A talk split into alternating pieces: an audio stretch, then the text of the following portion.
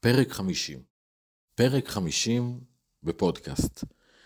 זה סימן דרך, זה לא דבר קטן. כשיצאנו לדרך, לא חלמתי שנגיע למספר הזה. וגם לא חלמתי לקבל את כל התגובות והמחמאות והפידבקים הבאמת נפלאים וכל כך מחממי לב שקיבלנו מכם. אז פרק מיוחד, פרק החמישים, פרק שהרבה זמן התבשל, ועכשיו הגיע, הגיע, הגיע הזמן שלו, ואני אני באמת חושב שבמקרה הזה, להעלות את הפרק הזה כפרק חמישים, יש בזה אמירה. עד היום דיברנו על מה זה גישור ועל מקרים, ודיברתי עם אה, בעלי מקצוע ואנשים שעברו את התהליך, אבל אנחנו לא כל כך נפגשנו. לחדר הגישור שלי עדיין לא הכנסתי אתכם.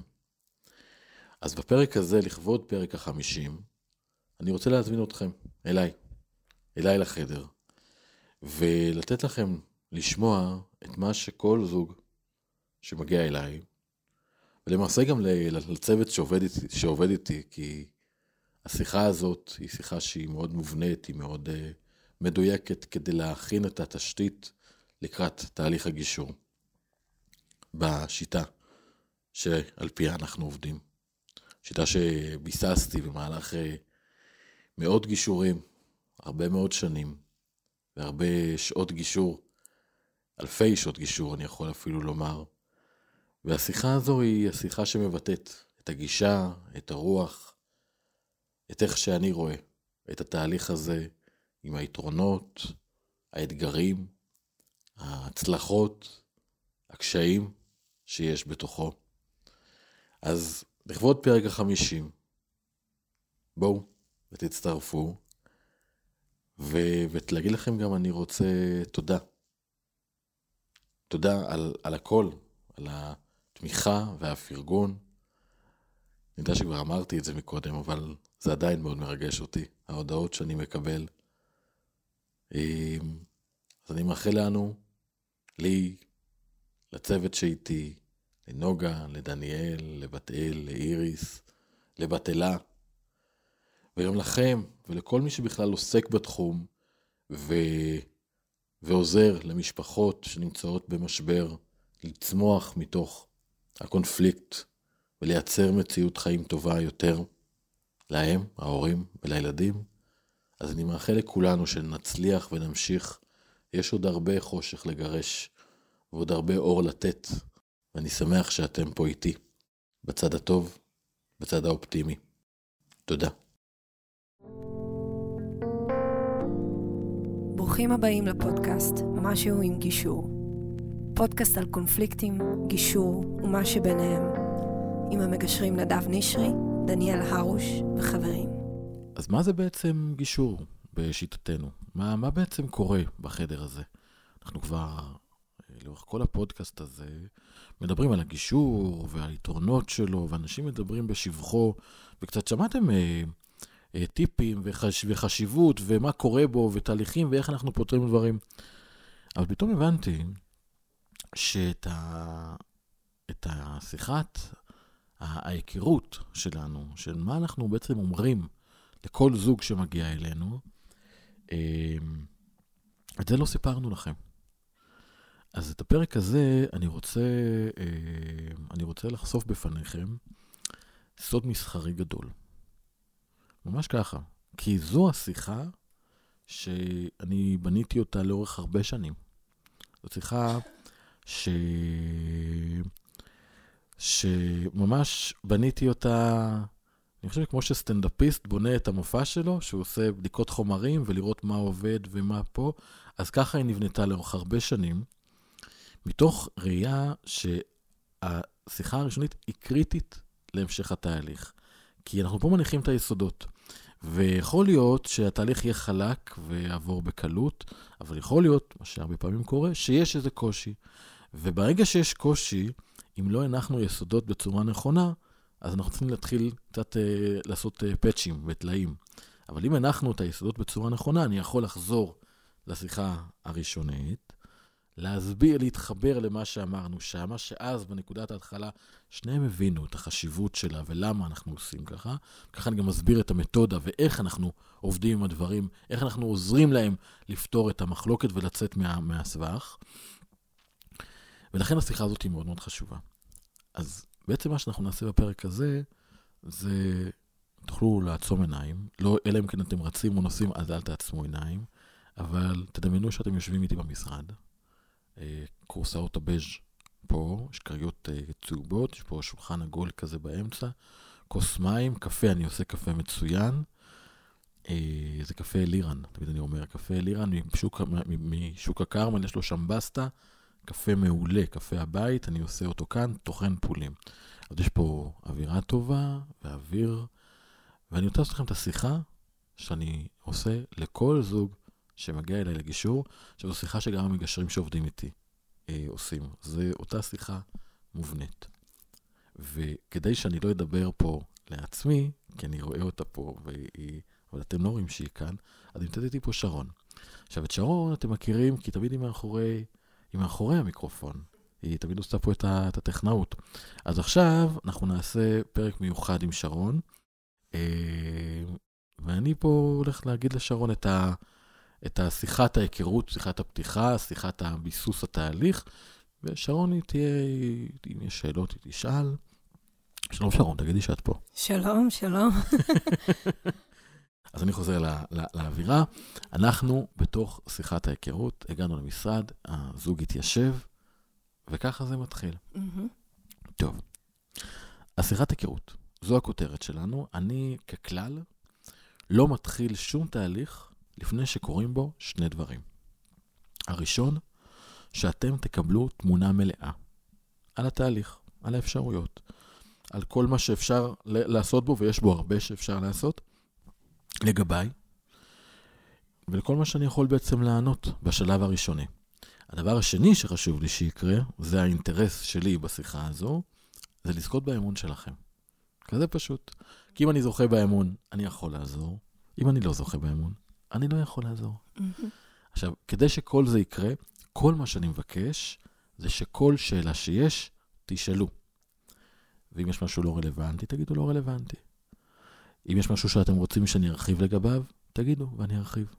אבל מהשיחה הזו, כבר מה-20 דקות הבאות, ותתרווחו, זה ייקח איזה רבע שעה, 20 דקות, מהשיחה הזו אתם תצאו עם ידיעה והבנה ברורה שהכל פתיר והכל אפשרי, והכל יכול להיות טוב, אפילו טוב מאוד, וזה רק תלוי כאן, במי שנמצא כאן בחדר. אני רוצה דווקא להתחיל מהסוף. למה מהסוף? כי מה, מה בעצם המטרה בתהליך הזה? המטרה היא להגיע להסכמות.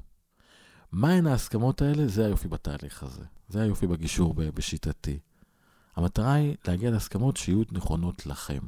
שיאפשרו לכם לחיות את החיים כמו שאתם רואים לנכון, אה, להגשים את עצמכם, לעשות לעצמכם יציבות וביטחון, תחושת ערך, הגשמה עצמית, להיות המודל שאתם רוצים עבור הילדים שלכם.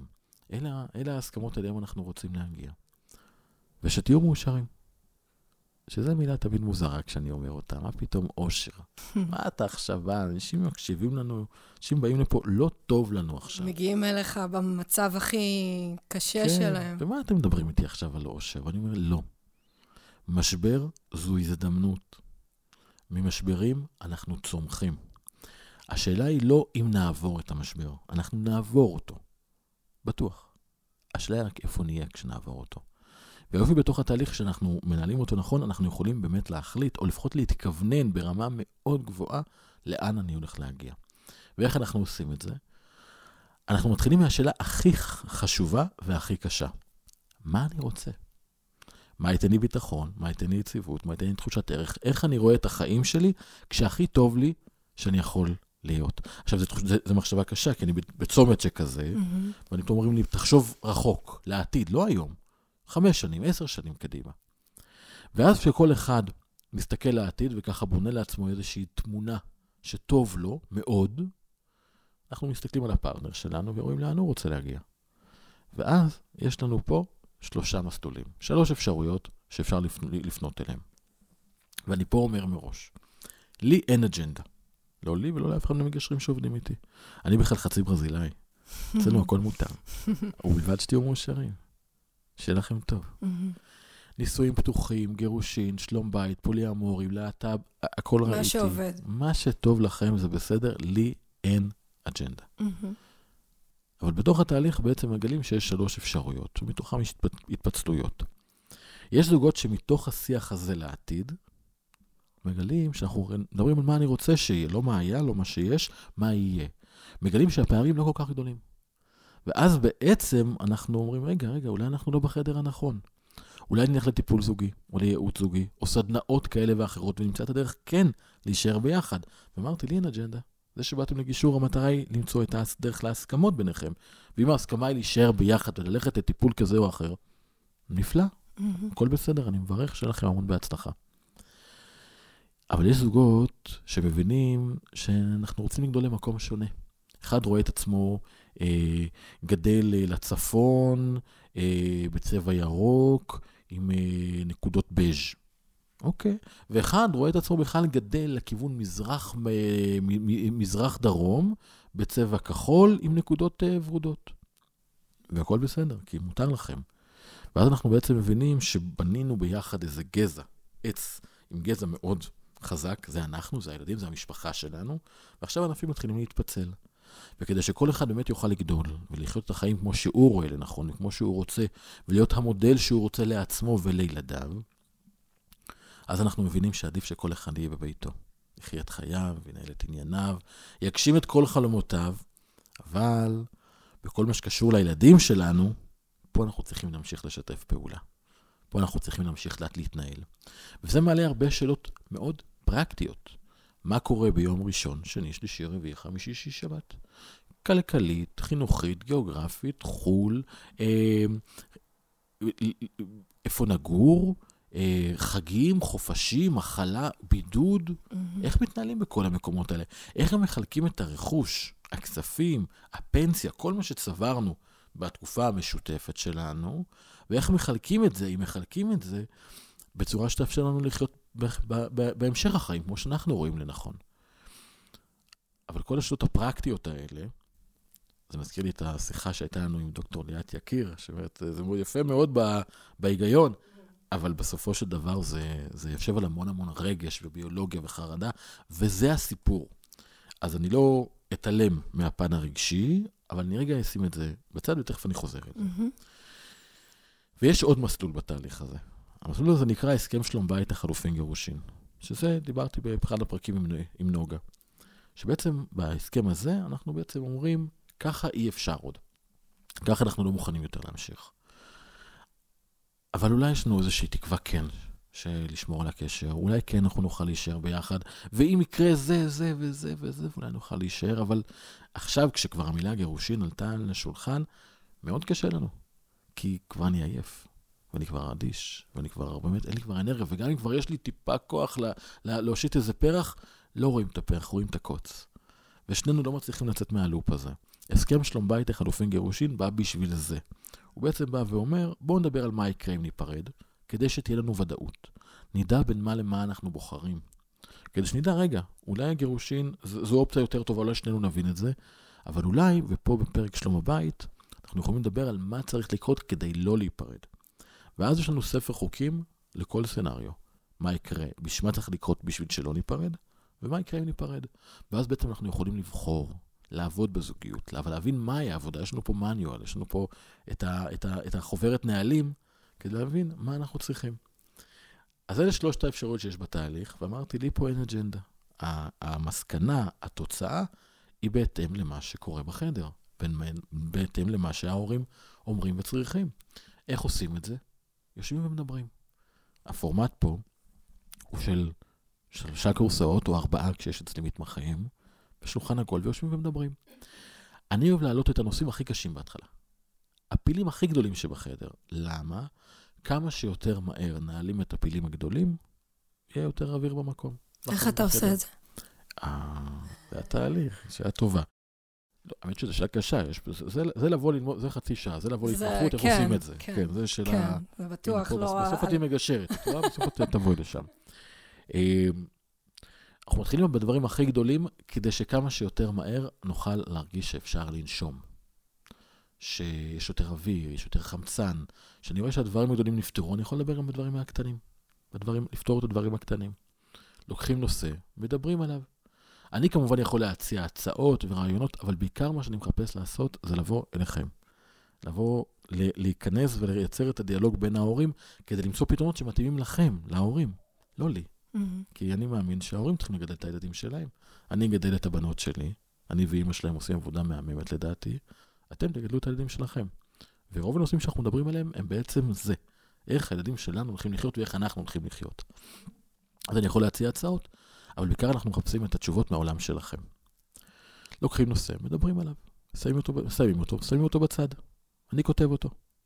לוקחים עוד נושא, מדברים, מגיעים להסכמה, אני כותב אותו. אנחנו עושים את זה בשיחות משותפות בעיקר, אבל כמה שצריך עושים גם שיחה נפרדת. מה זה שיחה נפרדת? אחד יוצא, שני נשאר, אחרי זה מתחלפים. זה המקום להגיד מה אתם באמת רוצים. Mm-hmm. כי בתוך התהליך הזה הרבה פעמים יש דברים שאני לא רוצה לומר ליד הצד השני, ולא נוח לי להגיד אותם, לא נעים לי. אבל חשוב שהמגשר או המגשרת שלכם ידעו את זה. ולכן במקום הזה, בכלל בתהליך, בנקודה הזו, בכלל, חשובה הכנות. קודם כל הכנות שלי עם עצמי, מה אני רוצה. מותר להגיד אני לא יודע.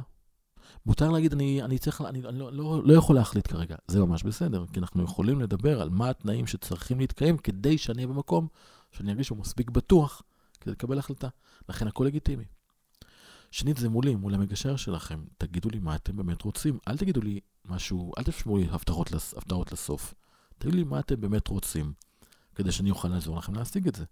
אם אני לא, אם אני לא אדע מה אתם באמת רוצים, אני אדע משהו שהוא ליד, אני אעזור לכם לקבל תוצאה שהיא ליד. Mm-hmm. עכשיו, ההסכם הזה, הסכם שמושג מהתהליך הזה, ההסכמות האלה, הן הכי חשובות בחיים. הן קובעות איך החיים שלכם הולכים להיראות. לכן, אי אפשר להיות שם ליד. זה צריך להיות לכם, צריך להיות לכם הכי מדויק שיש. זה השלב שבו אני צריך לקחת כוס מים. אחרי שאנחנו עוברים על כל הנושאים, מקטן ועד גדול, כאלה שאתם מביאים, כאלה שאני מביא, אני מכין הסכם. אני או המגשרים שעובדים אצלי. בסוף כל הסכם עובר גם כן דרכי. ההסכם הזה הוא מאוד מאוד מפורט.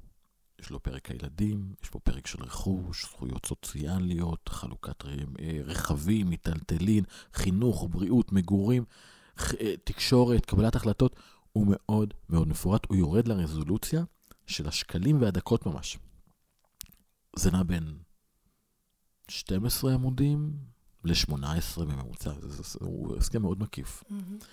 עם ההסכם הזה, אחרי שאתם כמובן קוראים אותו ורואים, מקבלים אותו באימייל. קוראים, רואים שהכל ברור, שהכל מובן. נותן איזה... קצת כזאת יש הנחת רווחה. כמובן, אם רוצים, לוקחים אותו לבדיקה, לייעוץ, ממש בסדר גמור. ואחרי שרואים שהכל בסדר, חותמים על ההסכם, ומגישים אותו בבית המשפט או בבית הדין הרבני. היום זה עניין מאוד טכני. אפשר אפילו דרך אתר האינטרנט של שתיהם. ממש, גם בית הדין הרבני וגם בית המשפט מאפשרים להגיש דרך אתר האינטרנט, רק לשלם את האגרה. בערך 400 שקלים סדר גודל. מגישים את ההסכם, מקבלים זימון לבוא לפגוש שופט או דיין. הם עוברים איתכם על ההסכם, זה עניין של 10 דקות. סדר גודל ממוצע. אומרים לכם, כל הכבוד. ממש, הם אומרים את זה. כל הכבוד לכם שאתם החלטתם בעצמכם איך לגדל את הילדים שלכם, שלא באתם שאני אחליט עבורכם. הם רואים שלא, שהדברים לא נעשו בכפייה, שהכל נעשה בהסכמה, שהילדים לא נפגעו בתוך ההסכם הזה, הם חותמים עליו, בכך הוא מקבל תוקף של פסק דין, ואז הולכים לבית הדין הרבני, או נשארים, אם ההסכם אושר ברבני, אז זה כבר קורה בדרך כלל באותו יום, עושים את הטקס, יוצאים לדרכנו החדשה, מי שצריך לעשות את הטקס, ויוצאים לדרכנו החדשה ברגל ימין. תוך כדי התהליך, יש לי שלושה חוקים בלבד. החוק הראשון, תמיד להסתכל מה עושה אותי מאושר. הרי אמרתי בהתחלה, אני מתחיל בלהגדיר לאן אני רוצה להגיע, שזה המגדלור שלי. ואז בתוך, בתוך התהליך, אני רואה לאן אני... לאן, מתרקמת התמונה. ואם אני רואה שהתמונה, ההסכמות שעולות, הן לוקחות אותי לאן שאני רוצה להגיע, מעולה. אבל אם ההסכמות לוקחות אותי למקום שהוא לא טוב לי, אז אני יודע, הנה, זה לא טוב לי, אבל אני יודע למה. כי אני רוצה להגיע לשם, וזה ימנע ממני את זה. אז תמיד אני מסתכל לאן אני רוצה להגיע ומוודא שההסכמות שלי לוקחות אותי לשם. אני יכול ממש לבדוק את האמירות שלי לאור זה. אם אני אגיד את מה שאני רוצה עכשיו להגיד, ככה שבוער בי, זה יקדם אותי או לא יקדם אותי? זה ייקח אותי לשם או לא? האם אני אגיב למה שה, שה, שהפרטנר שלי עכשיו אומר, זה יקדם אותי או לא? ואז אני יכול לבחור אם זה נכון לי או לא. אני לא חייב תמיד להגיב. החוק השני בתהליך הזה הוא שאסור לוותר. ויתור זו אחת המילים הכי גסות שאני יכול פה לשמוע. למה? כי מה זה מבחינתי ויתור? ויתור זה נתתי יד, לא קיבלתי כלום בתמורה. אדם שנתן את היד שלו ולא קיבל כלום בתמורה, הוא יהיה אדם ממורמר. אדם ממורמר הופך להיות הורה ממורמר. הורה ממורמר הופך להיות, הוא מביא ילד ממורמר, ילד שרע לו. ילד שרע לו, מצבו מידרדר. ואז הוא עובר את זה, ואז גם עובר להורה השני. ואז להורה השני נהיה רע, והופ, זה כבר מעגל שמתחיל להזין את עצמו.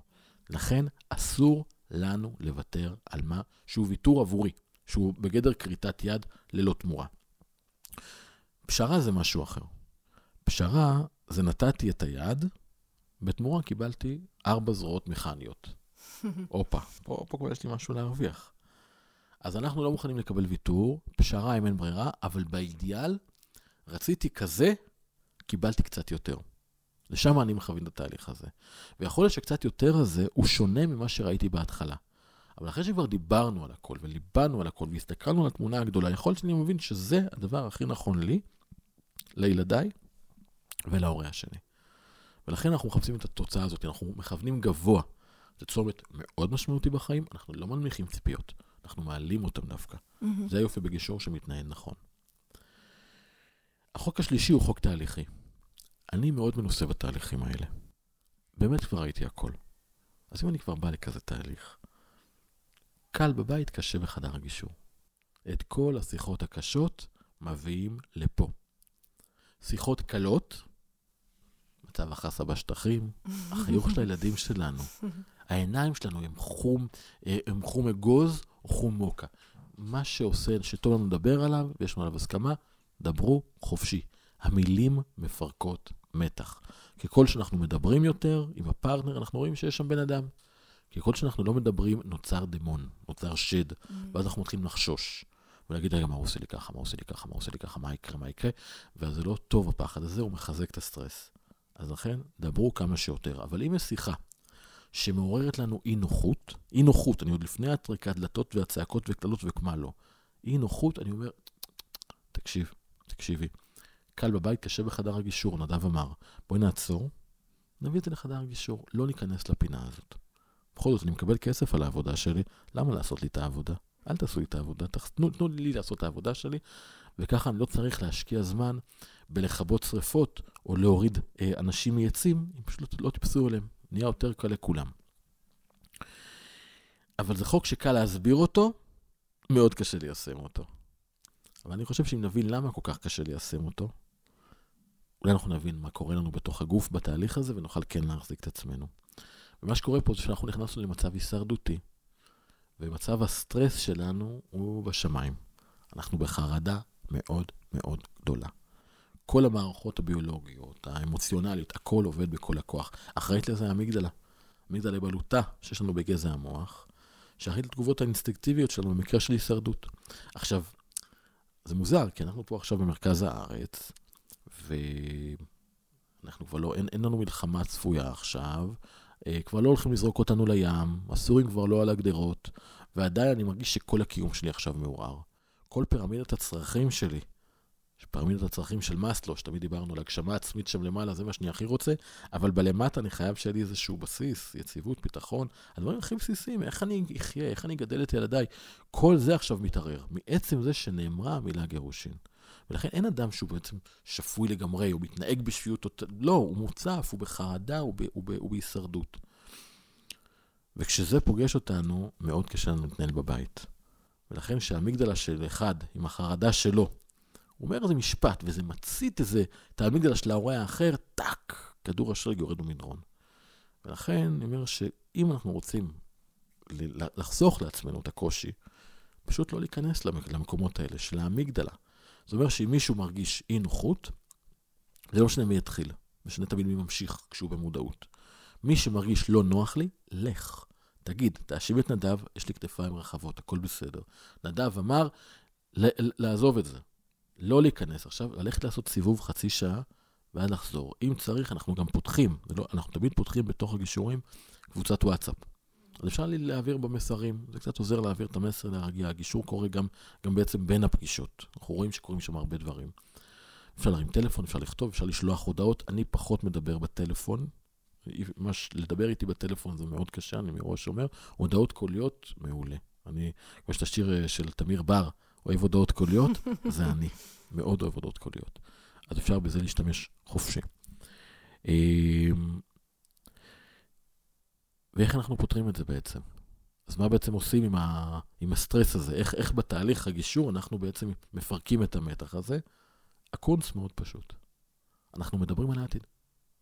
אנחנו מדברים על העתיד כי הוא עוד לא קרה, ואנחנו עושים את זה בתוך התהליך בצורה מאוד של נתונים ועובדות.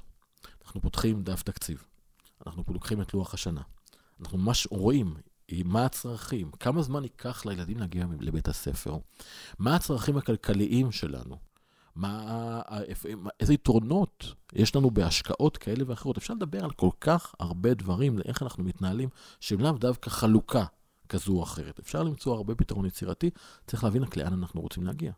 ואם אני יודע לאן אני רוצה להגיע, ויש לי נתונים ועובדות שעוזרים לי, לי לבסס את הדרך, את התהליך לאיך אני מגיע לשם, מעולה. וזה מה שאנחנו עושים כאן. ואז מה שקורה בתוך התהליך הזה, כשאני מתחיל לראות את התמונה, לאן, איך אני מגיע, לאן אני רוצה להגיע, אז המאזניים שלי, הפנימיות, עוברות מה... נקרא לזה הנוסטלגיה על העבר, והאכזבה שעל, על שהיה, על טעויות שעשינו, ציפיות שהיו לנו, דרך התקיעות שיש לי עכשיו בהווה, אל העתיד, שפה כבר יש תקווה, כי זה עתיד שאני בוחר בו. ואז המאזניים שלי ממש עוברות מהעבר אל ההווה, אל העתיד. וזה כבר משהו מאוד מרגש. כי לפעמים, בדרך כלל, בתהליך הזה, זה פעם ראשונה שלי כאדם מבוגר, אדם שיודע מה זה החיים, שהוא כבר לא מתחתן כי כמו בסרט הוליוודי, מתאהבים ומסתדרים, זה לא עובד. אנחנו היום מבינים את זה. אנחנו מבינים שיש הרבה יותר מורכבות, ומה זה ילדים, וקריירה, ו- ו- ולחצים.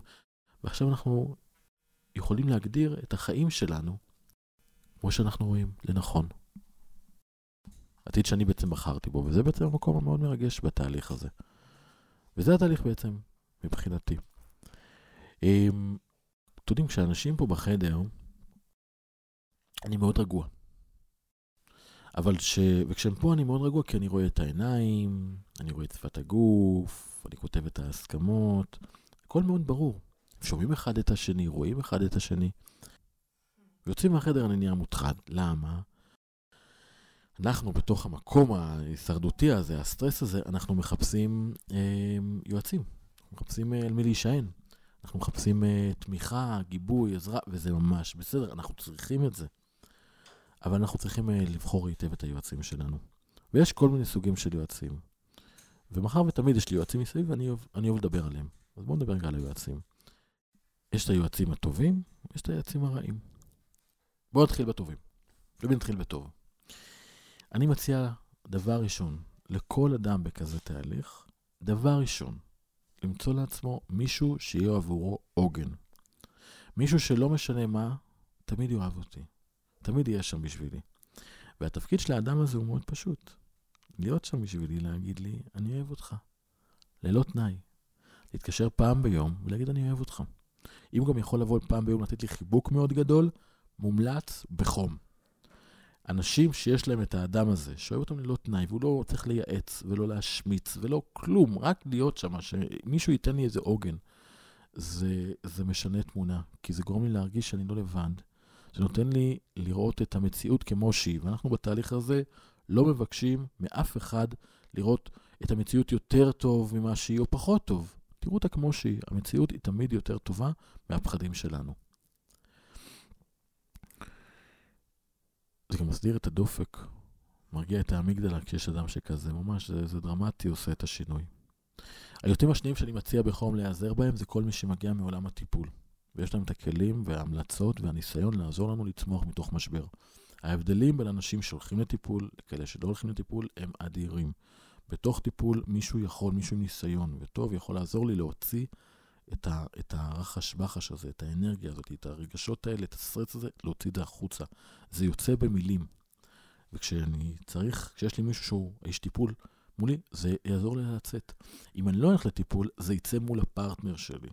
וזה יצא בחדר הגישור. עכשיו, אני יכול להתמודד עם זה, אבל הפרטנר מאוד קשה, כי יש גבול כמה הוא יכול להכיל. ולכן טוב שיש לי איש טיפול שאליו אני יכול לבוא, לשפוך את ה...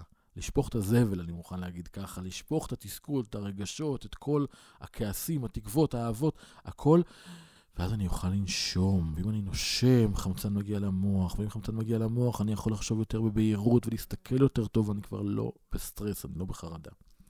לכן, אני אלך לעולם הטיפול, מטפלים באשר הם.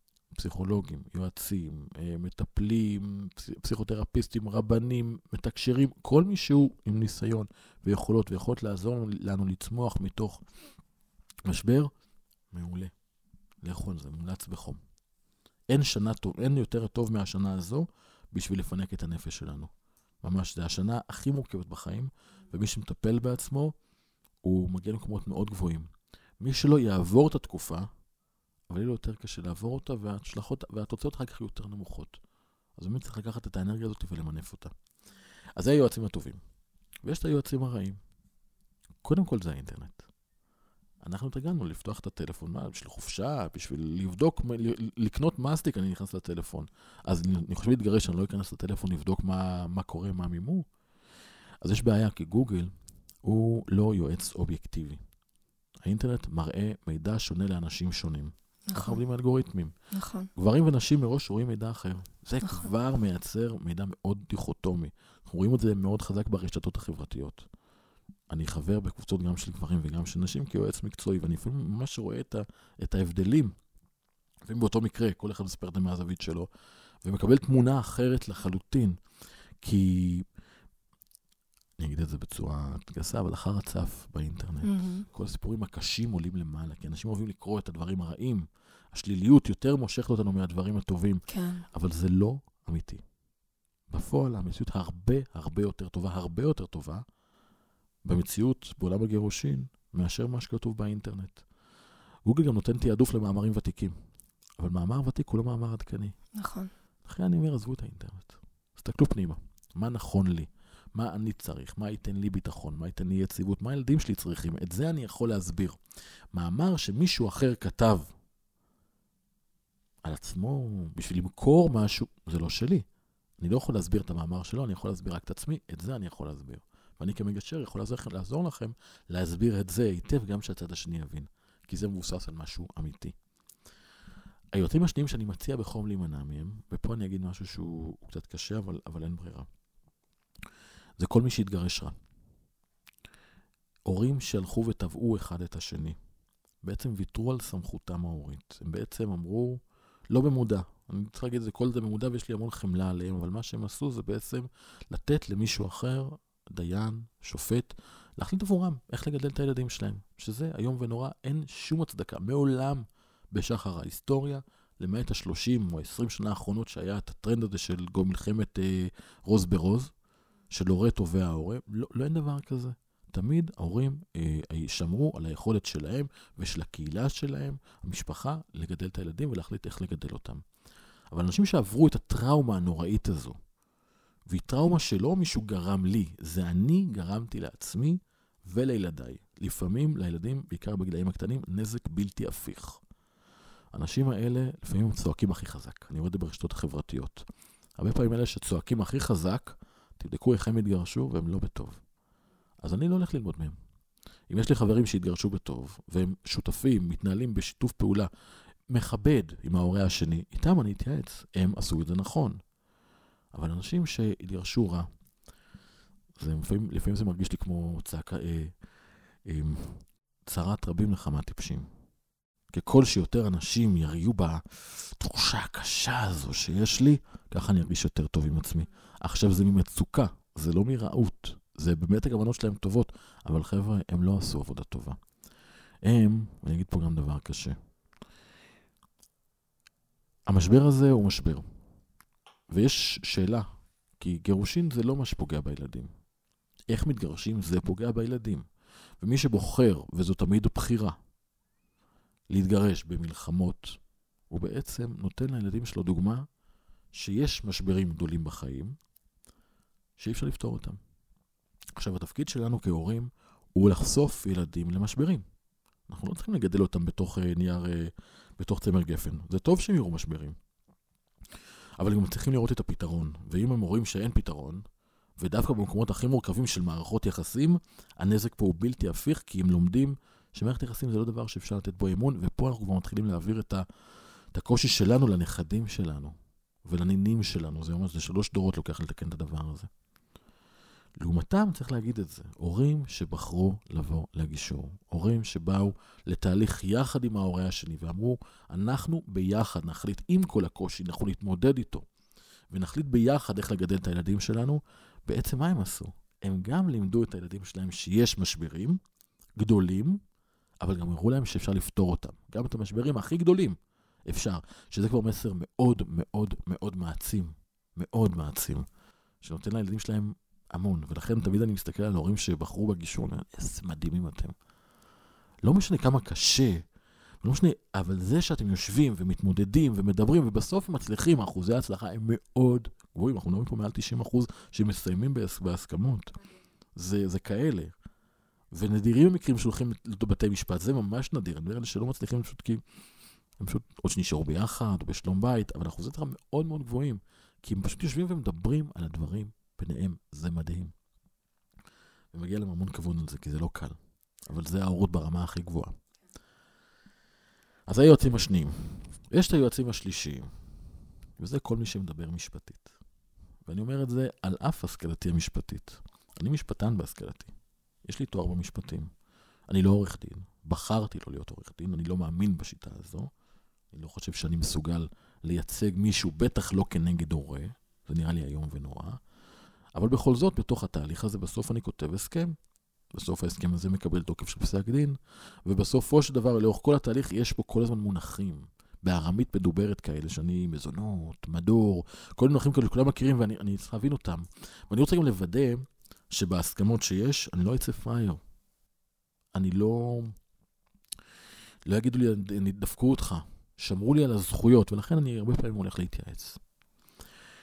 אבל פה הייעוץ הזה, הוא צריך להיות איתו מאוד בעדינות. ושימו לב, אני לא אומר לא להתייעץ, אני אומר לדעת איך להתייעץ. ואני גם אפנה פה בפודקאסט לפרק עם איריס הרמתי, עורכת הדין איריס הרמתי, מגשרת, להקשיב לו, כי צריך לדעת לקבל את הייעוץ. וכדי לקבל, לדעת אם ייעוץ הוא נכון או לא נכון, עבורי, אני שואל שלוש שאלות. שאלה ראשונה, איפה זה כתוב? כדי שאני אדע אם זה חוק או פסיקה. חוק זה משהו מחייב, חוק יחסי ממון, חוק האפוטרופסות. אנחנו, חי... אנחנו ההורים של הילדים שלנו, מעצם יום היוולדם. לא קשור לזמני השהייה. חוק יחסי ממון, את הרכוש מחלקים חצי-חצי, אלא אם כן יש הסכמה אחרת או חריגים שיש שם בחוק. כל שאר הנושאים הם פסיקה. פסיקה זה אומר כל מקרה לגופו. עכשיו, מה זה שאר הנושאים? זה הילדים שלנו. זה החינוך, זה הבריאות, זה המגורים, זה הכלכלה. כל זה פסיקה. מה זה אומר פסיקה? פעם אחת זה היה ככה, פעם אחת זה יהיה ככה. ולכן אם מישהו ילך לקבל ייעוץ משפטי, הוא ישמע בדיוק את מה שהוא רוצה. עכשיו, פה צריך להגיד, לא אצל כל עורכי הדין אתם תשמעו את מה שאתם רוצים. יש עורכי דין ישרים, נפלאים, מקצועיים, שיגידו לכם, תקשיבו, בואו נוודא שההסכם טוב, סגור, מוכן, הרמטי, שיהיה לכם טוב לחיים ארוכים קדימה, אבל שלא תתחילו לריב עם ההורה השני על דברים שהם פסיקה, כי הוא יקבל ייעוץ אחר לגמרי, ואז מתחילות מלחמות.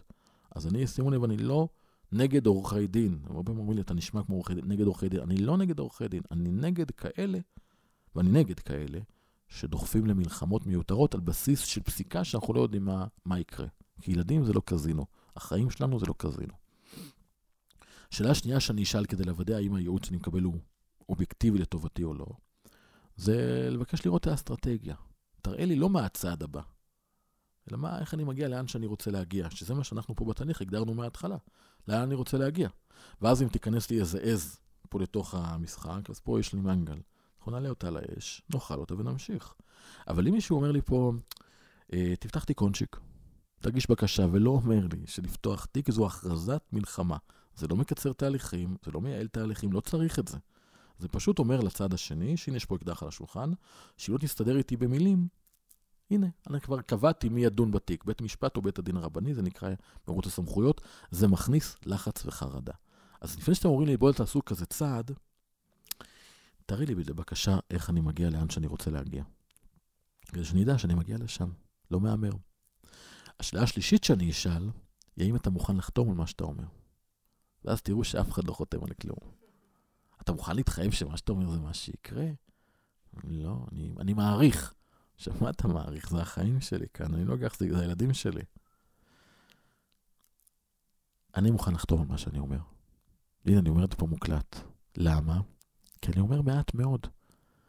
אני, על הזוג שמגיע, אני לא יודע כמה ילדים יש להם בדרך כלל, אני לא יודע איך קוראים לילדים שלהם. אני אגיד להם איך לחנך את הילדים שלהם? אני? אמרתי, אני מחנך את הבנות שלי מעולה, אני ואימא שלהם עושים עבודה מצוינת, אבל זה ילדות שלנו. זה לא ילדים, זה לא ילדים שלהם, את הילדים שלהם הם יחנכו. ולכן, רוב ורוב הדברים זה בזה. עכשיו, איפה שיש ידע אובייקטיבי, אני מוכן לתת אותו. אה, ילדים צריכים נוכחות משמעותית של שני ההורים שלהם. חד משמעית, אני מוכן להגיד את זה. אה,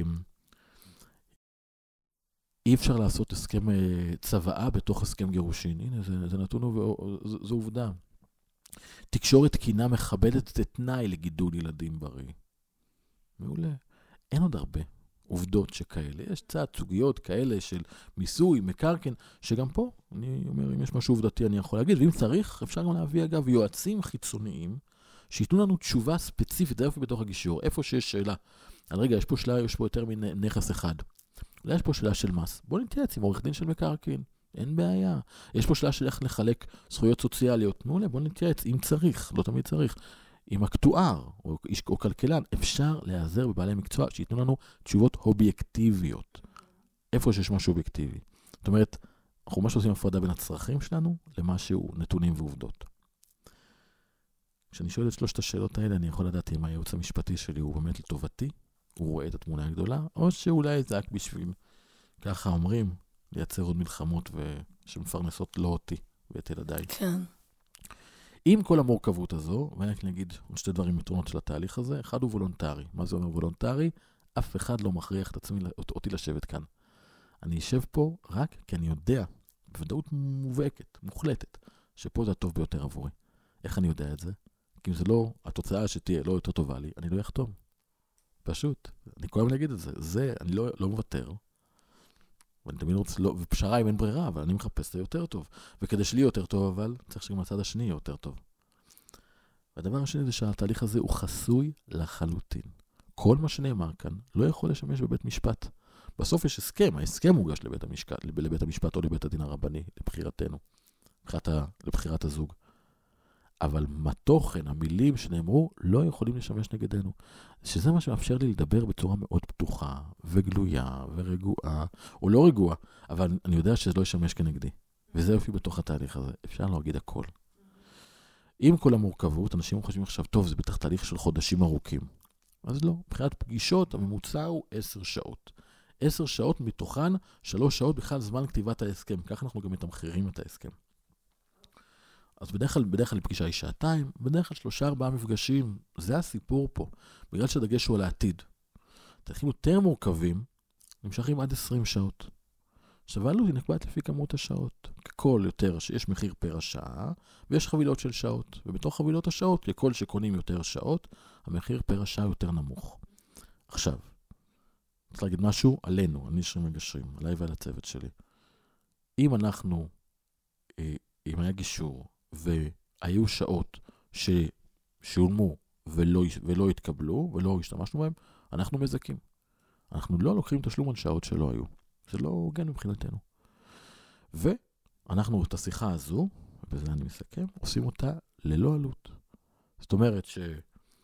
עכשיו היא מוזר, אנשים עכשיו ישמעו את השיחה ואני אבוא לסלם את השיחה הזו, וכבר שמענו, ואני אגיד להם מעולה, בטוח, שניכם שמעתם, חסכתם לי, בואו אפשר להתחיל. אבל מי שרוצה שנעשה לו את השיחה הזו, אז נפגשים ללא עלות. פה אני שם את זה את ה, על התדר, דעתי, זה יישאר של לאורך שנים, אז אני יכול להגיד שנכון להיום, ללא עלות זה בין חיפה לבאר שבע. מדהים. מעבר לכך, זה, יש, יש לזה עלות של 500 שקלים. Mm-hmm. זה פשוט כי עדיין אין לי מגשרים. הגיוני בגלל הנסיעות של. המגשרים, אבל אנחנו שואפים- שואפים שבסופו בסוף הכל יהיה ללא עלות. אנחנו רוצים שתמיד התהליכים יתחילו ברגל ימין. שפשוט תבואו, תקשיבו, תנו לנו את ההזדמנות להסביר לכם ולזכות באמון שלכם, ומשם נצא לדרך חדשה ברגל ימין. שאלות. שאלות, אוקיי. אה, האמת שעלו לי כמה. אה, שאלה ראשונה שעלתה לי, זה, נניח אני עכשיו מתקשרת אליך, קיבלתי המלצה. אה, אני התקשרתי לבד. אתה מבקש גם לדבר עם הבן אדם השני לפני הפגישה? לא. איך אני- זה עובד? קודם כל באים ביחד. אני בטלפון לא אוהב לדבר. טלפון, וואטסאפ, זה תקשורת מאוד קלוקלת. Mm, קודם כל, תבואו ביחד, נתחיל ברגל ימין. אני יכול לתת, לתת טיפים, ויש גם כן מאמרים באתר וגם בספרים שלי וס- וסרטונים איך להביא את הצד השני. mm, דרך המלך זה לבוא ביחד לפגישה משותפת. אין טוב מזה. מהמם. אנחנו לא נקבל לגישור מישהו שיבוא לבד. זה, זה לא... לא- אין, אין לנו, לא נוכל לזכות באמון של הצד השני. יכול להיות שמישהו ירצה לבוא ל, לליווי אישי, לייעוץ. אנחנו נשב, איך להגיד לו איך להתנהל מבחינה גישורית מול הצד השני, איך להביא אותו, איך, איך לפעול, ליצור, ליצור שיתוף פעולה. זה מהמם. שירות שאנחנו כן נותנים.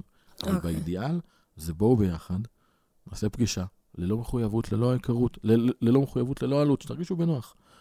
נשמע, נצליח לזכות באמון של שניכם, מעולה. בנקודה הזו, גם אם לא, והיו לנו הרבה מקרים כאלה שבאו, לא המשיכו איתנו, אהה, נשארו ביחד. פתרו את מדהים. הבעיות.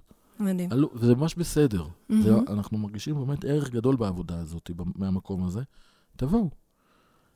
ואל, ו- ותחליטו מראש שאנחנו לא ממשיכים באותו יום. זה ממש בסדר, אבל אם הצלחנו לזרוע את המסרים של השיחה הזו, ולהגיד להם שהנה, הכל יכול להיות בסדר, זה רק תלוי כאן במי שבחדר, הנה, תדעו שאפשר, אז, אז כנראה שהפחתנו מאוד בצורה משמעותית את הסיכוי שיהיה רע, או שיגיעו למקומות הקיצוניים. מהמם. ולכן, עדיף לבוא ביחד. אוקיי, מעולה. אה, יש לי שאלה מאתגרת. היו מקרים שהגיעו אליך אנשים לחדר והרגשת שאתה לא יכול לעזור להם? שהחלטת שאתה... לא יודעת, אני לא, לא יודעת אפילו מאיזה סיבה, אבל תראי, שאלה קשה, כן, שאלה קשה. שאלה מורכבת. אני חושב שבשנים הראשונות אולי היה לי מקרים שהרגשתי שאני לא... תראי, אני אגיד את זה ככה, כגישה, אני לא מוכן לוותר על אף אחד. כי בתפיסת העולם שלי, ו- ו- דוב- דובר על זה, בגלל זה אני מכשיר מגשרים. כי יש איזו תחושה שאם אני לא, אם אני לא אעזור להם, הם ילכו להליכים המשפטיים, וזה איום ונורא מבחינתי. כן. כל מי שמכיר אותם, זה, זה איום ונורא. ולכן אני לא אוותר, אבל יכול להיות שהם מוותרים. יכול להיות שאמרו, לא. עכשיו, יכול להיות כי אני לא, לא עשיתי עבודה מספיק טובה. אני, אני אומר, אני, מהמם. גם אני כבן אדם עברתי בתהליך שלי, זה קורה, היום זה טפו טפו טפו, קורה, לא קורה הרבה, אבל דברים יכולים לקרות בסוף התהליך הזה. ההחלטה בסופו של דבר היא של ההורים. וההורים הם אלה שמחליטים, ו- ואני לא יכול להכריח אותם לפעול בשום דרך. אמ, אז בעצם המפתח הוא השיתוף פעולה. נכון, שיתוף פעולה, ח- להיות חד מוכנים. משמעית, שזה בעצם כל הקטע של גישור. בדיוק. אם הצלחתי לייצר פה שיתוף פעולה, היו מקרים שאנשים בתוך תהליך, פתאום הלכו והגישו בקשה ליישוב סכסוך. אני אומר, אבל למה? כי זה עוצר את התהליך. אבל. אבל למה? וזה מאוד מאכזב, מאוד מתסכל, כי היה תהליך טוב, אבל. כאילו זה יצא ועשו שטות. היו. כאלה שהתקשרו אליהם מבית המשפט או בית הדין, אני פותח, ואמרו לי לדבר איתך קודם, אמרתי, תלכו משם, תעצרו. את זה. היו, היו המון כאלה. זה מאוד שכיח נהיה, לצערי. אז, אמ, אז אני לא מוכן להגיד, אני לא יכול לעזור לכם. יכול להיות שנגיד שיש פה מקרה שהוא טיפולי. שמקרה שנגיד, תקשיבו, זה בכלל לא גישור. צריכים ללכת לטיפול. זה אני אגיד בשמחה רבה. יכול להיות שנגיד להם, תשמעו, לכו פה עכשיו ליועץ להדרכת הורים. לכו לאיזשהו אה, אה, ליווי. מעולה, אבל אני לא אוותר על אף אחד. כי יש להם ילדים, אני לא מסוגל לעשות את זה. מדהים. מדהים. זה לא, זה, זה, זה לא כמדהים, זה, אני חושב שזה א' ב' של תהיה בן אדם. יש להם ילדים. אם הם לא סוגרים בגישור, הם הולכים לתהליך איום ונורא. שהוא קשה, הוא, הוא הרבה יותר קשה. ובסוף הם כן. יגיעו לאותה תוצאה, אולי לאותה תוצאה שהם היו מגיעים כאן. כן. וגם לגישור, אני מזכיר, יש לנו את הגירושין בשיתוף פעולה. אפשר להביא מלווים לחדר. אפשר להביא את אבא, דודה, סבתא, חבר, או את העורך דין שלכם תביאו, אין בעיה.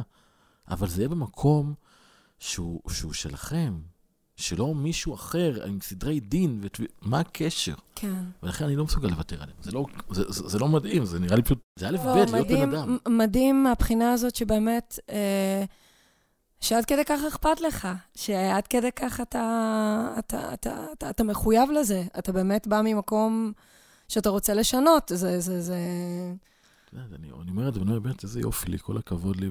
יש שם ילדים, זה, אני לא נכון, מצליח להבין. נכון, אבל הנה, זה קורה. לא מצליח זה להבין. קורה, זה, זה זה נראה לי קורה. כל כך א' ב', ש, שכולם, מי, מי רוצה לפגוע בילדים? לא שלו ושלו של האחר. אז, אז, אז, אז זה, כזה, זה, זה באמת כזה אלמנטרי מבחינתי. אני לא, לא, לא מצליח להבין למה זה, למה זה משהו מיוחד, שמישהו כן. אומר, אל תפגעו בילדים שלכם. כן, למה? זה, זה פשוט, זה כל כך כן. בסיסי. ממש. אה, שזה מה שמביא אותי לשאלה האחרונה שהייתה לי. של... נראה לי שאני יודעת את התשובה, אבל אמרת שאנשים אחרים גם מגיעים, אה, תביאו את את סבתא. אה, קורה שמביאים ילדים? נדיר מאוד מאוד מאוד. אני לא אוהב לראות פה ילדים, אבל מהמם. לפעמים כשהילדים גדולים, גדולים, כן, בני הילד בן עשרה. 30. ש- אה, אוקיי. יכול להיות שהילד הוא 20 ו, והוא עצמאי, ויש לו, וההורים שלו מתגרשים בטוב, אמ, והוא לא, לפעמים, הילד, לפעמים הילדים הביאו את ההורים לפה. גם זה. קרה לי, אבל אני מוציא אותם מהחדר, אמרתי, תקשיב, זה יפה העבודה שעשיתם עד עכשיו. עכשיו לך. אתה לא צריך לראות איך מכינים נקניקיות. זה לא, זה לא בשבילך, זה ההורים שלך. אבל לפעמים יש לילד יתרון כי יש בית. ואפשר למכור את הבית, ואפשר אולי להעביר את ה- לילד את הבית. אמ, אפשר למצוא פה עסקאות שגם יחסכו להם אולי במיסים, וגם באמת יפתרו פה בעיה שעולה. אה, וזה יכול להיות יתרון. כמובן, צריך מתייעצים פה, עורך דין מיסוי וכאלה, יש פה, אבל לפעמים הילד יכול לעזור. אבל כשהילד קטן, אני מעדיף שילכו להדרכת הורים. אגב, כל זוג שמגיע אלינו, יש להם 50% הנחה על, טיפה, על שיחת הדרכת הורים עם איילת רוזן ישראלי, שהייתה פה Mm. מדריכת הורים. אמ, עכשיו, 50% הנחה לא כי איילת, אה, אה, איילת היא מדהימה, אני פשוט מסבסד את זה.